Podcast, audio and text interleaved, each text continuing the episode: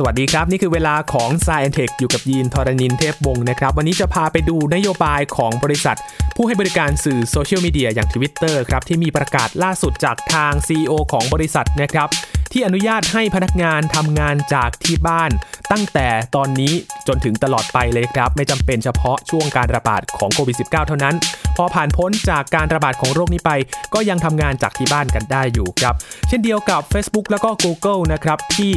ประกาศขยายมาตรการให้พนักงานทำงานจากที่บ้าน ยาวไปจนถึงสิ้นปีนี้กันเลยครับ และมาดูผลงานของนักพัฒนาแอปพลิเคชันชาวญี่ปุ่นนะครับที่สร้างแอปพลิเคชันติดตามการระบาดของโควิด -19 ที่นักพัฒนาคนนี้อายุเพียง 16 ปีเท่านั้นครับและยังอยู่กันที่ญี่ปุ่นครับ กับเทคโนโลยีไร้การสัมผัสที่มีบริษัทเอกชนในญี่ปุ่น พัฒนาเทคโนโลยีที่จะมารองรับ และก็ดูแลเรื่องของความปลอดภัย ของสุขอนามัย และก็ป้องกันการระบาดของโควิด -19 หลายบริษัทกันเลยครับ มีเทคโนโลยีที่น่าสนใจอะไรกันบ้างติดตามได้ใน Science Tech วันนี้ครับ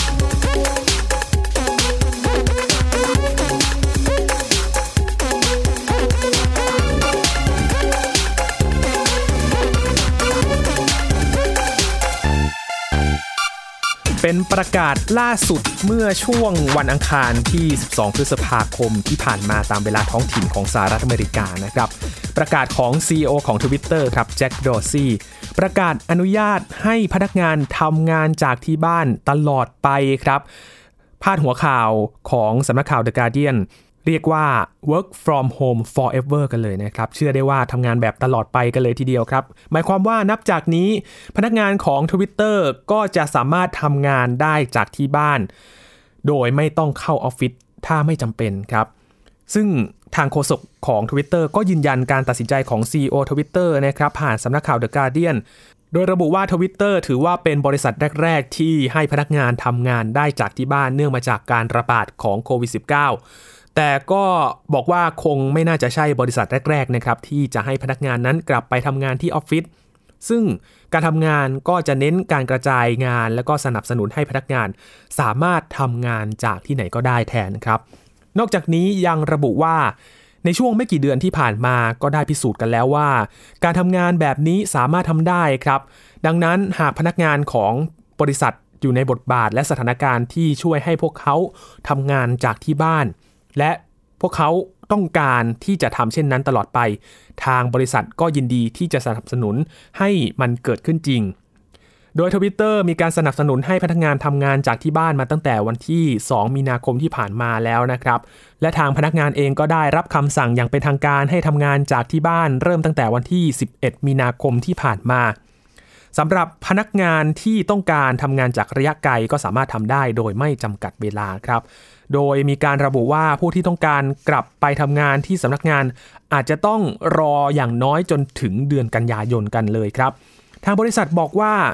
เมื่อมีการตัดสินใจที่จะเปิดสำนักงาน มันอาจจะกลับมาเป็นเหมือนเดิมไม่ได้นะครับ และจะต้องระมัดระวัง หลังจากนี้ ถ้าจะกลับมาทำงานที่ออฟฟิศก็ต้องดูแลเรื่องของความปลอดภัย ในการที่จะป้องกันการระบาดของโรค ทำแบบค่อยเป็นค่อยไปนั่นเอง และนอกจากนี้ยังได้ระงับการเดินทางเพื่อธุรกิจของพนักงานเกือบทั้งหมดกันเลยครับ รวมถึงกิจกรรมในตัวบุคคลทั้งหมดจนถึงปี 2021นอกจากนี้ยังมีการสนับสนุนค่าใช้จ่ายให้กับพนักงานกันด้วยนะครับ ในการซื้อเครื่องใช้สำนักงานรวมถึง โต๊ะทำงานเก้าอี้ทำงาน เพื่อที่จะได้ทำงานกันอยู่ที่บ้านได้อย่างสะดวกสบายกันมากขึ้น สำหรับการเปลี่ยนแปลงที่เกิดขึ้นนี้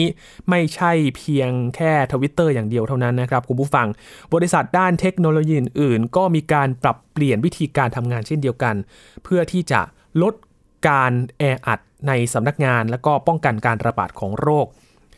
ก็มีวิธีการจัดการในสถานการณ์ในช่วงนี้แตกต่างกันไปนะครับ อย่างเช่น Google แล้วก็ Facebook เองก็เพิ่งประกาศขยายนโยบายการทำงานจากที่บ้าน ยาวไปจนถึงสิ้นปี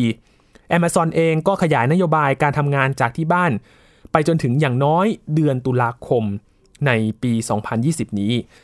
สำหรับที่ตั้งของสำนักงานของทวิตเตอร์ก็ตั้งอยู่ที่ซานฟรานซิสโกนะครับ และเมื่อเดือนเมษายนที่ผ่านมาลอนดอนบรีดนายกเทศมนตรีก็ได้ขยายคำสั่งให้ประชาชนอยู่บ้านจนถึงสิ้นเดือนพฤษภาคมนี้ เช่นเดียวกับที่ลอสแองเจลิสครับ ก็มีผู้เสียชีวิตจากโควิด -19 มากกว่าครึ่งหนึ่งของผู้เสียชีวิตในรัฐแคลิฟอร์เนีย ก็ประกาศว่าอาจจะขยายเวลามาตรการให้ผู้คนอยู่ที่บ้านไปอีก 3 เดือนนะครับ อย่างผู้ว่าการรัฐแคลิฟอร์เนียแกวินนิวซัมก็ได้ดำเนินการเปิดเมืองแบบผ่อนปลนมาตรการบางอย่างทำให้ผู้ค้าปลีกบางราย ก็เริ่มให้บริการซื้อของกลับบ้านกันได้แล้ว และจากรายงานตั้งแต่วันที่ 1 มีนาคมที่ผ่านมานะครับรัฐแคลิฟอร์เนียของสหรัฐอเมริกา พบผู้ป่วยโควิด -19 เกือบ 70,000 รายครับมีผู้เสียชีวิตกว่า 2,847 รายข้อมูลล่าสุดของวันที่ 12 พฤษภาคมที่ผ่านมานะครับ โดยที่ซานฟรานซิสโกที่เป็นที่ตั้งของสำนักงานทวิตเตอร์ก็มีผู้ติดเชื้อจำนวน 1,974 รายด้วยกัน นี่เป็นการดำเนินงานของ Twitter แล้วก็หลายๆ คนคงอิจฉานะครับ ว่าทำให้พนักงานได้ทำงานจากที่บ้านกัน ไม่จำเป็นต้องเข้าออฟฟิศกันแล้ว แต่ว่าไม่ใช่ทุกบริษัทนะครับที่จะสามารถทำงานแบบนี้ได้ก็ต้องดู รูปแบบของการทำงานนะครับ ว่าแบบไหนจะสามารถทำงานอยู่ที่บ้านได้ หรือว่าแบบไหนสะดวกที่จะทำงานแบบที่ออฟฟิศมากกว่า เมื่อสักครู่พูดถึง Facebook แล้วก็ Google นะครับ ที่ขยายมาตรการให้พนักงาน work from home ไปจนถึงสิ้นปีนี้ โดยประกาศว่ามีแผนที่จะเปิด สำนักงานในเร็วๆนี้ แต่ว่าก็จะปรับแผนการทำงานที่มีความยืดหยุ่นให้พนักงานทำงานที่บ้านกันมากขึ้นนะครับปรับรูปแบบงานกันไป อย่าง Google เองเดิมที่จะให้ทำงานจากที่บ้านไปจนถึงวันที่ 1 มิถุนายน แต่ก็ขยายมาตรการนี้ออกไปอีก 7 เดือนด้วยกัน เช่นเดียวกับ Facebook ครับที่จะกลับมาเปิดสำนักงาน ในวันที่ 6 กรกฎาคม พร้อมกับมาตรการด้านความปลอดภัยที่มีประสิทธิภาพ แล้วก็มีความเข้มงวดกันมากขึ้นนะครับ อย่าง CEO ของ Google ครับสันดาพิชัยก็บอกว่าพนักงานที่ต้องการจะกลับไปทำงานที่สำนักงาน จะเริ่มให้กลับมาทำงานได้ตั้งแต่เดือนกรกฎาคม พร้อมมาตรการความปลอดภัยที่เข้มงวด แต่ก็บอกว่าพนักงานที่สามารถทำงานจากที่บ้านได้ก็จะให้ทำงานไปจนถึงสิ้นปีนี้กันเลยนะครับ สอดคล้องกับ Facebook ที่ใช้กลยุทธ์ back to work โดยตัวแทนของบริษัท Facebook ก็บอกว่าได้ประกาศให้พนักงานที่สามารถทำงานจากระยะไกลได้ สามารถทำงานได้จนถึงสิ้นปีนี้เช่นเดียวกัน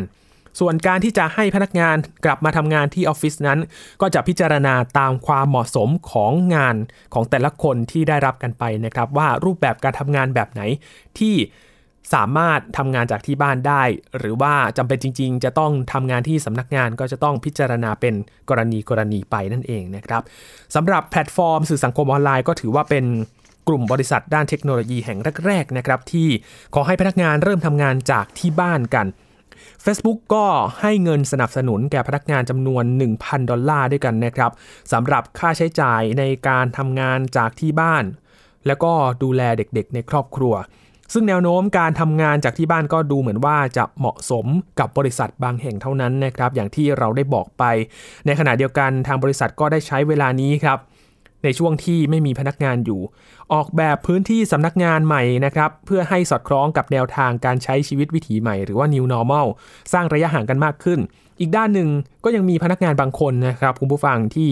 ยังกังวลเกี่ยวกับการกลับไปทำงานในช่วงนี้ที่การระบาดของโควิด -19 นั้นยังไม่หมดไปนะครับก็ยังกังวลกันอยู่ แต่ว่าทางบริษัทเองก็มีความรัดกุมกันมากขึ้น เพื่อที่จะดูแลความปลอดภัยนั่นเอง ก็ขยายกันไปจนถึงสิ้นปีนี้นะครับสำหรับ Facebook และ Google และก็ Twitter เองก็กลายเป็นว่า work from home forever กันเลยนะครับทำงานที่บ้านตลอดไปแล้วนะครับ ถ้ามีรูปแบบการทำงานไหนที่สามารถปรับกันได้ ก็นำไปปรับใช้กันดูนะครับว่าแบบไหนที่สะดวกที่จะทำงานจากที่บ้านได้ หรือว่าแบบไหนที่อาจจะต้องทำงานที่ออฟฟิศกันอยู่ แต่ว่าก็ต้องปรับรูปแบบการทำงานกันใหม่ ปรับรูปแบบของสำนักงานกันใหม่ด้วยนะครับ มาดูกันที่ การพัฒนาเทคโนโลยีในช่วงการระบาดของโควิด -19 นะครับเราจะเห็นได้หลากหลายกันเลยทีเดียวนะครับ และการที่จะลดการแพร่กระจายของไวรัสโควิด -19 แนวทางหนึ่งก็คือการติดตามผู้ติดเชื้อว่าเคยไปอยู่ที่ไหนมา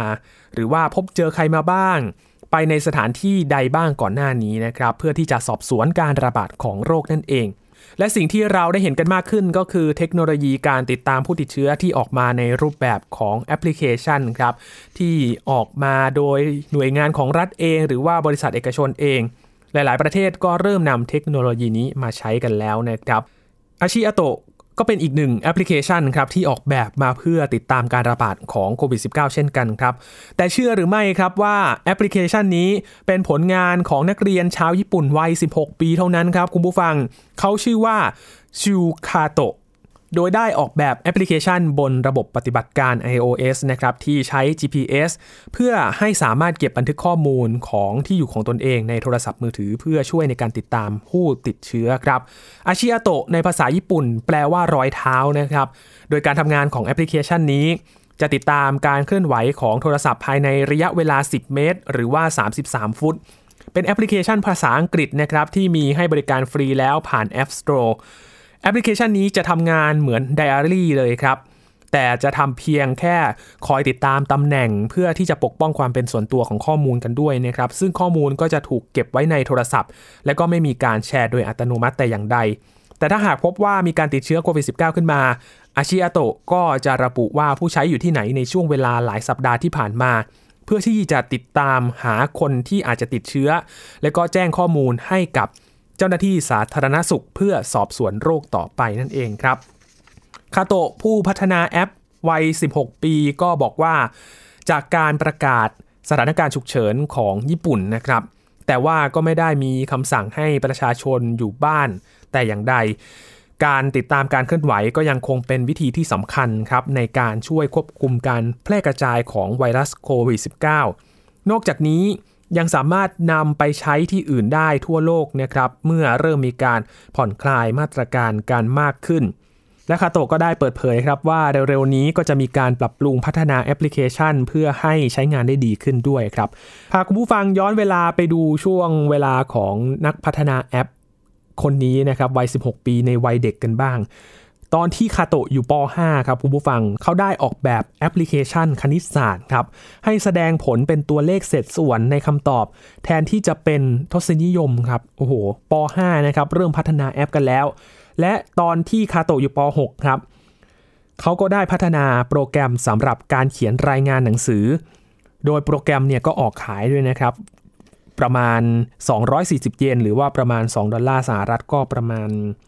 60 บาทไทยนะครับ ช่วยลดความยุ่งยากของกระบวนการในการทำเขียนรายงาน แล้วก็ป้องกันการโกงผลงานด้วยครับแต่ละผลงานสุดยอดมาก ๆ เลยนะครับคุณผู้ฟัง และในปี 2560 นะครับ ปี 2017 คาโตะเขาก็ได้รับรางวัล Super Creator ด้วยนะครับ จากมูลนิธิมิโตที่ได้รับการสนับสนุนจากรัฐบาล จัดตั้งขึ้นมาเพื่อสนับสนุนนวัตกรรมสำหรับดอโค้ดครับ ที่ทำให้การเขียนภาษาสำหรับเว็บเพจและโปรแกรม เป็นที่รู้จักง่ายขึ้นในภาษา HTML เพื่อให้เด็กๆ สามารถเขียนโปรแกรมได้นะครับ โดยประธานมูลนิธิมิโตคุณยูอุไก ก็บอกถึงความประทับใจในความสามารถของคาโตะนะครับ เด็กคนนี้ที่มีความรวดเร็วในการ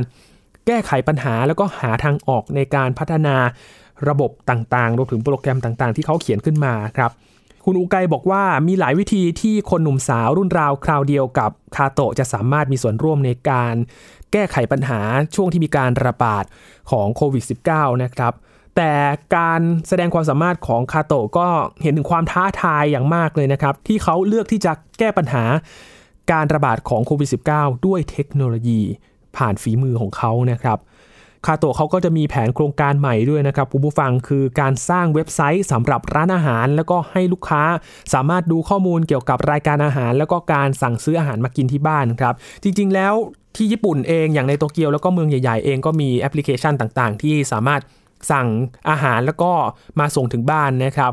แต่ว่าที่จังหวัดฮอกไกโดครับที่คาโตะอยู่นั้นเป็นเรื่องยากมากๆ เพราะว่ายังไม่มีแอปพลิเคชันที่รองรับในพื้นที่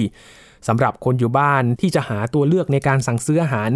กลับบ้าน หรือว่าสั่งมากินที่บ้านนั้นก็ยังยากอยู่นะครับเขาก็เลยมีแผนที่จะพัฒนาเว็บไซต์นี้ขึ้นมา เพื่อที่จะให้คนฮอกไกโดนั้น สามารถสั่งซื้ออาหารทางออนไลน์กันได้ด้วยนะครับ ซึ่งหวังว่าเว็บไซต์ดังกล่าวก็จะช่วยให้ร้านอาหารประสบความสำเร็จในการพบลูกค้าในช่วงนี้กันด้วยนะครับโอ้โหผลงาน แต่ละอย่างไม่ธรรมดากันเลยทีเดียวนะครับ ถือว่าเป็นสุดยอดนักพัฒนาในด้านเทคโนโลยีวัย 16 ปีเท่านั้นนะครับสำหรับการระบาดของโควิด -19 ก็ส่งผลกระทบต่อครอบครัวของคาโตะเหมือนกันนะครับ ที่พ่อแม่แล้วก็พี่ชายของเขานั้น จริง ๆ แล้วเขาทำงานสวนสนุกแห่งหนึ่งครับ การระบาดของโควิด -19 ทำให้การท่องเที่ยวซบเซาลงธุรกิจของครอบครัวก็ทำให้รายได้หดหายกันไป นอกจากนี้การระบาดของโควิด -19 เองก็ทำให้แผนที่คาโตะจะไปเรียนที่โรงเรียนในสหรัฐอเมริกา ปลายปีนี้ก็ต้องถูกยกเลิกกันด้วย ตอนนี้ก็ต้องหันมาเรียนออนไลน์แทนครับ แต่เขาก็หวังว่าจะได้เดินทางไปในต่างประเทศเร็วๆนี้ แล้วอาจจะมีการเริ่มต้นในกิจการของตนเองกันด้วยนะครับคาโตะก็ได้เปิดเผยเกี่ยวกับการทำงานของเขาเกี่ยวกับความสนใจในเรื่องของการเขียนโค้ดโปรแกรมต่างๆ เขาบอกว่า การสร้างโค้ดขึ้นมา ถือว่าเป็นความสุขที่แท้จริงของการสร้างสรรค์เลยนะครับ และนอกจากนี้ยังเปิดเผยว่า ถ้าสามารถทำเงินได้สักหน่อยหนึ่งจากการที่สร้างผลงานแอปพลิเคชันขึ้นมา ก็ถือว่าเป็นสิ่งที่ยอดเยี่ยมมากเลยครับ แต่ก็ถือว่าเป็นการแข่งขันที่ยากอยู่นะครับในฐานะของคนตัวเล็กๆ กับผู้เล่นรายใหญ่ เขาก็บอกว่าบางครั้งการทำตามความต้องการก็อาจจะทำให้ล้มเหลวได้ เพราะว่าอาจจะอยากได้อะไรบางอย่างที่มากเกินไป การเขียนโปรแกรมอย่างเดียวอาจจะไม่เพียงพอด้วยนะครับ เขาบอกว่าจะต้องทำผลิตภัณฑ์ให้ เป็นจริง และก็เผยแพร่ไปทั่วโลกโดยที่ไม่ยอมแพ้ ดังนั้นผลงานของเขาจะต้องมีผู้คนจำนวนมาก สามารถดาวน์โหลด แล้วก็สัมผัสกับแอปพลิเคชันนี้ได้นะครับ ก็เป็นอีกหนึ่งตัวอย่างที่น่าสนใจนะครับสำหรับนักพัฒนาแอปพลิเคชันวัย 16 ปีเท่านั้นชาวญี่ปุ่นนะครับที่จังหวัดฮอกไกโดที่พัฒนาแอปพลิเคชันติดตามการระบาดของโควิด -19 พอมาดูชีวิตของเขานี่ก็น่าสนใจเหมือนกันนะครับ พัฒนาหลายอย่างแล้วก็ยังไม่ยอมแพ้นะครับ ความฝันของเขาที่จะพัฒนาผลิตภัณฑ์แอปพลิเคชัน ให้เป็นที่รู้จักกันมากขึ้น ก็ขอให้ฝันของคาโตะเป็นจริงด้วยนะครับ ยังอยู่กันที่ญี่ปุ่นครับ คุณผู้ฟังครับ พาไปดูอีกด้านหนึ่งของเทคโนโลยีไร้การสัมผัสครับ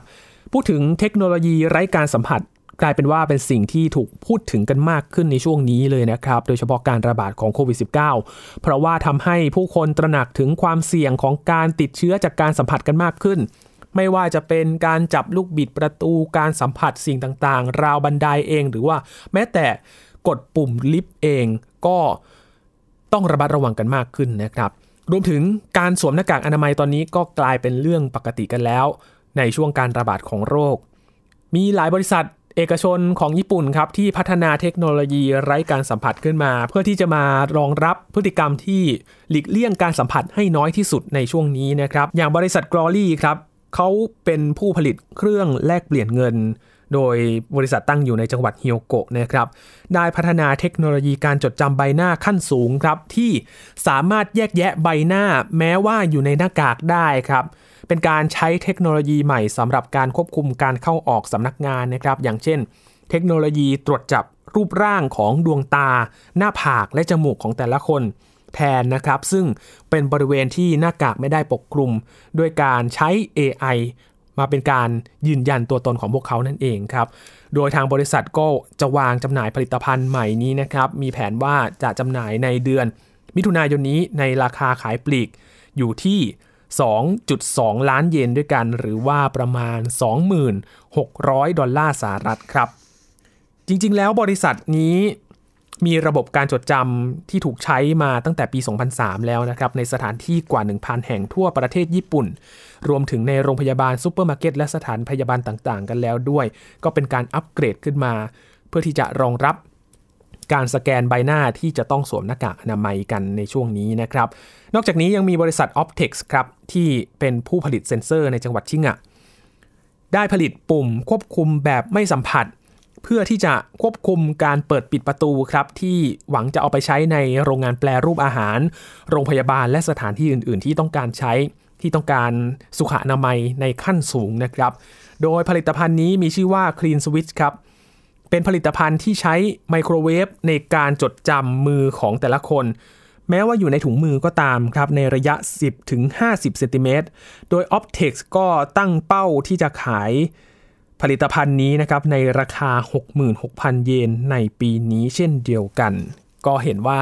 เทคโนโลยีไร้สัมผัสก็ถูกพัฒนาอย่างมากขึ้นในขณะนี้นะครับ พูดถึงการสแกนใบหน้าครับอย่างที่บริษัทเอกชนในญี่ปุ่นพัฒนามา ในการสแกนตาหน้าผากจมูกแต่ละคนแทนนะครับ เพื่อที่จะจับความเคลื่อนไหวของแต่ละคนเป็นการยืนยันตัวตนนะครับ ทางบริษัท Apple เองนะครับ ก็พัฒนาระบบปลดล็อก ใบหน้าแบบใส่หน้ากากอนามัยเช่นเดียวกันครับ โดยเตรียมที่จะพัฒนาระบบ Face ID แม้ว่า จะสวมหน้ากากอนามัยอยู่ก็ตามก็สามารถปลดล็อกโทรศัพท์มือถือได้นะครับ เพราะว่าช่วงการระบาดของโควิด -19 ก็ทำให้หลาย ๆ พื้นที่ทั่วโลกนั้น ก็แนะนำให้ประชาชนสวมหน้ากากอนามัยเพื่อป้องกันการติดเชื้อ แต่เทคโนโลยีก่อนหน้านี้นะครับคุณผู้ฟังที่มีการสแกนใบหน้าขึ้นมา เป็นการสแกนใบหน้าที่ครอบคลุมทั้งใบหน้านะครับเพื่อเป็นการยืนยันตัวตน แต่พอสวมหน้ากากอนามัยก็เป็นปัญหานะครับหลาย ๆ คนก็ตั้งคำถามมาว่าเอ๊ะเวลาสแกนใบหน้าแบบสวมหน้ากากอนามัย จะมีเทคโนโลยีรองรับกันได้หรือไม่ตอนนี้ก็เห็นได้ชัดแล้วนะครับว่าหลาย ๆ บริษัทพยายามคิดค้นขึ้นมาเช่นเดียวกับบริษัท Apple เองก็เปิดเผยว่า ภายใต้ระบบปฏิบัติการ iOS 13.5 รุ่นเบต้านี้ก็จะมีการพัฒนาระบบ Face ID ให้สามารถปลดล็อกด้วยใบหน้าให้ง่ายขึ้นนะครับ โดยไม่จำเป็นต้องถอดหน้ากากออกเหมือนแต่ก่อน โดยระบบก็จะรู้ว่าผู้ใช้นั้นสวมหน้ากากอนามัยอยู่ แล้วก็จะขึ้นคำสั่งให้ปลดล็อกด้วยรหัสแทน ที่จะพยายามค้นหาใบหน้านั่นเองนะครับ นอกจากนี้ก็ยังมีการจะปรับปรุงระบบการปลดล็อกใบหน้าในระหว่างสวมหน้ากากอนามัยแล้วนะครับ ในระบบปฏิบัติการ iOS 13.5 ก็จะมีการเพิ่มแอปพลิเคชันในการติดตามเส้นทางการแพร่ระบาดของโควิด -19 ขึ้นมาด้วยครับ ที่เป็นความร่วมมือระหว่าง Apple แล้วก็ Google เอง